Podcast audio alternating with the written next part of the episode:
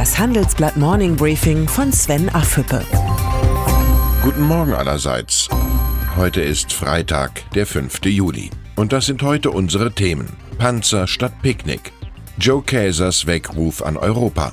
Regionen mit Zukunft.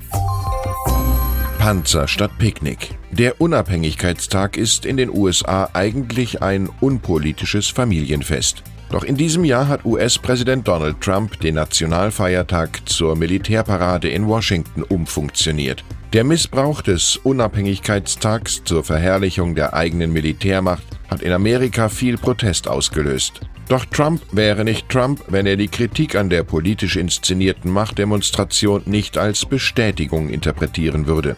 Mindestens so wichtig wie Make America Great Again ist dem US-Präsidenten die narzisstische Abwandlung Make Me Great Again.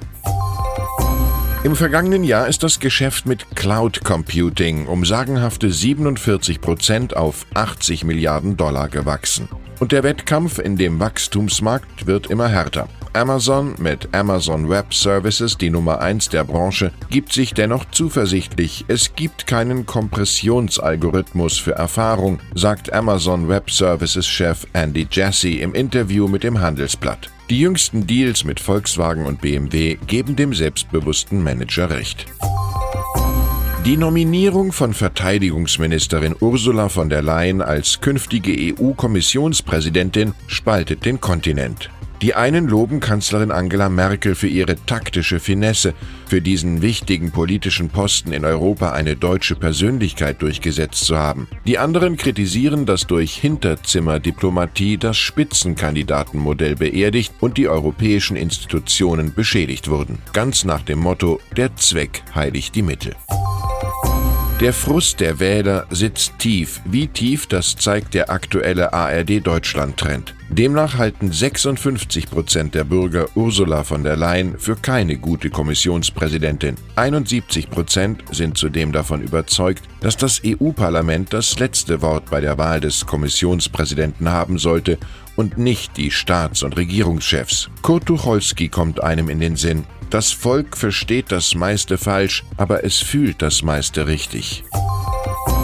Joe Käser. Der Siemens-Chef sorgt sich ebenfalls um die Zukunft Europas. In einem Gastbeitrag für das Handelsblatt mahnt der Manager mehr Tempo an. Um in Brüssel zu Entscheidungen zu kommen, ist es oft ein langer und steiniger Weg. Zu oft haben wir Europäer damit in der Vergangenheit wertvolle Zeit verloren, auch zum Nachteil für unsere Unternehmen und damit für die wirtschaftliche Entwicklung der Mitgliedstaaten insgesamt. Diesen Zeitverlust können und sollten wir uns in Zukunft im Wettstreit mit den führenden Volkswirtschaften dieser Welt nicht mehr leisten, schreibt Käser.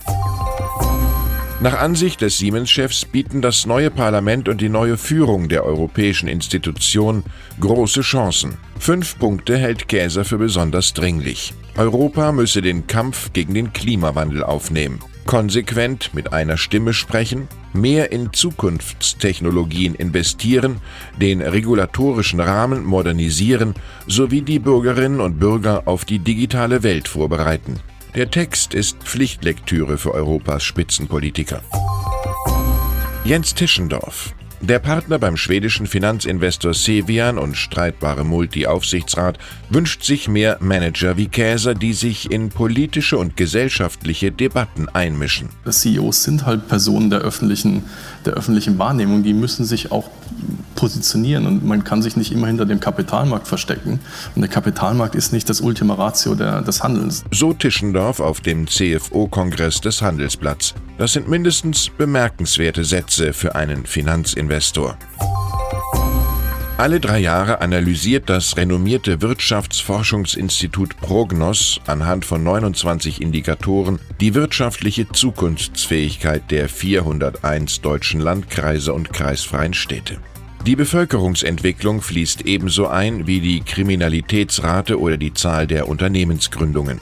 Die umfangreichen Ergebnisse liefern den Stoff für unsere heutige Titelgeschichte Regionen mit Zukunft. Spitzenreiter ist in der aktuellen Studie einmal mehr die Region München. Die beeindruckendste Aufholjagd hat derweil Leipzig hingelegt. 2004 lag die Stadt noch auf Platz 334 in der Schlussgruppe des Prognos-Rankings. In der neuesten Ausgabe des Regionalrankings kommt Leipzig auf Platz 104. Nun überwiegen in der Stadt die Zukunftschancen.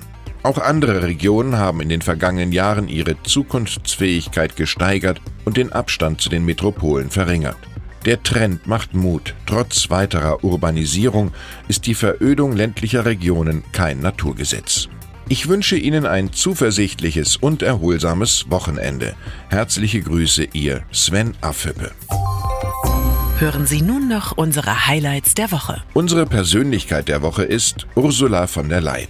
Die Politikerin wird international als gute Wahl für das Amt der EU-Kommissionspräsidentin gepriesen und zu Hause kritisiert. Die Zahl der Woche ist 1. Mit IWF-Chefin Christine Lagarde soll erstmals eine Frau Präsidentin der Europäischen Zentralbank werden.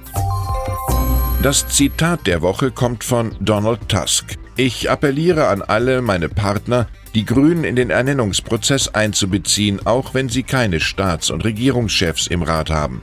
Der EU-Ratspräsident plädiert für eine stärkere Einbeziehung der Grünen in die neue EU-Kommission.